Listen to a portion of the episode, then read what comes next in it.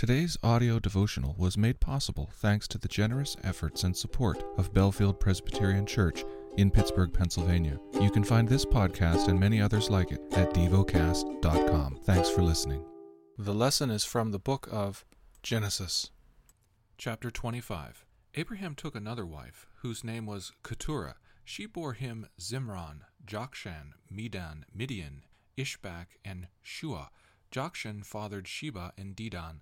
The sons of Dedan were Ashurim, Letushim, and Leumim. The sons of Midian were Ephah, Epher, Hanoch, Abida, and Eldah.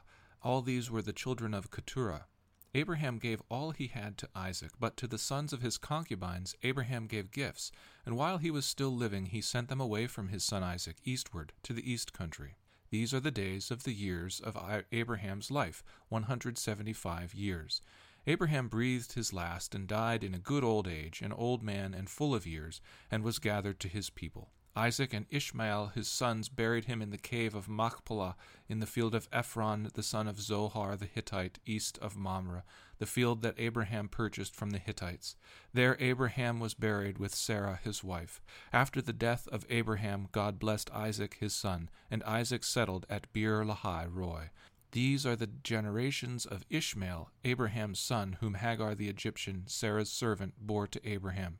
These are the names of the sons of Ishmael, named in the order of their birth Nebaioth, the firstborn of Ishmael, and Kedar, Adbeel, Mibsam, Mishma, Duma, Massa, Hadad, Tema, Jetur, Naphshish, and Kedemah. These are the sons of Ishmael, and these are their names by their villages and by their encampments, twelve princes according to their tribes. These are the years of the life of Ishmael, one hundred thirty seven years. He breathed his last and died, and was gathered to his people. They settled from Havilah to Shur, which is opposite Egypt in the direction of Assyria. He settled over against all his, kins, his kinsmen. These are the generations of Isaac, Abraham's son.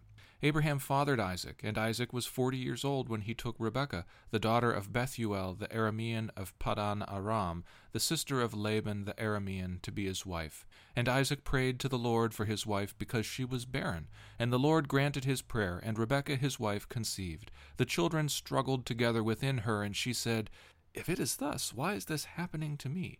So she went to inquire of the Lord, and the Lord said to her, Two nations are in your womb, and two peoples from within you shall be divided. The one shall be stronger than the other, the older shall serve the younger. When her days to give birth were completed, behold, there were twins in her womb. The first came out red, and all his body like a hairy cloak, so they called his name Esau. Afterward his brother came out with his hand holding Esau's heel, so his name was called Jacob. Isaac was sixty years old when she bore them. When the boys grew up, Esau was a skilful hunter, a man of the field, while Jacob was a quiet man dwelling in tents. Isaac loved Esau because he ate of his game, but Rebekah loved Jacob. Once, when Jacob was cooking stew, Esau came in from the field and he was exhausted. And Esau said to Jacob, Let me eat some of that red stew, for I am exhausted. Therefore his name was called Edom. Jacob said, Sell me your birthright now. Esau said, I'm about to die. Of what use is a birthright to me? Jacob said, Swear to me now. So he swore to him, and sold his birthright to Jacob. Then Jacob gave Esau bread and lentil stew, and he ate and drank, and rose and went his way. Thus, thus Esau despised his birthright. Meditate and dwell on what you're paying attention to in God's Word. How has it connected with your heart or mind?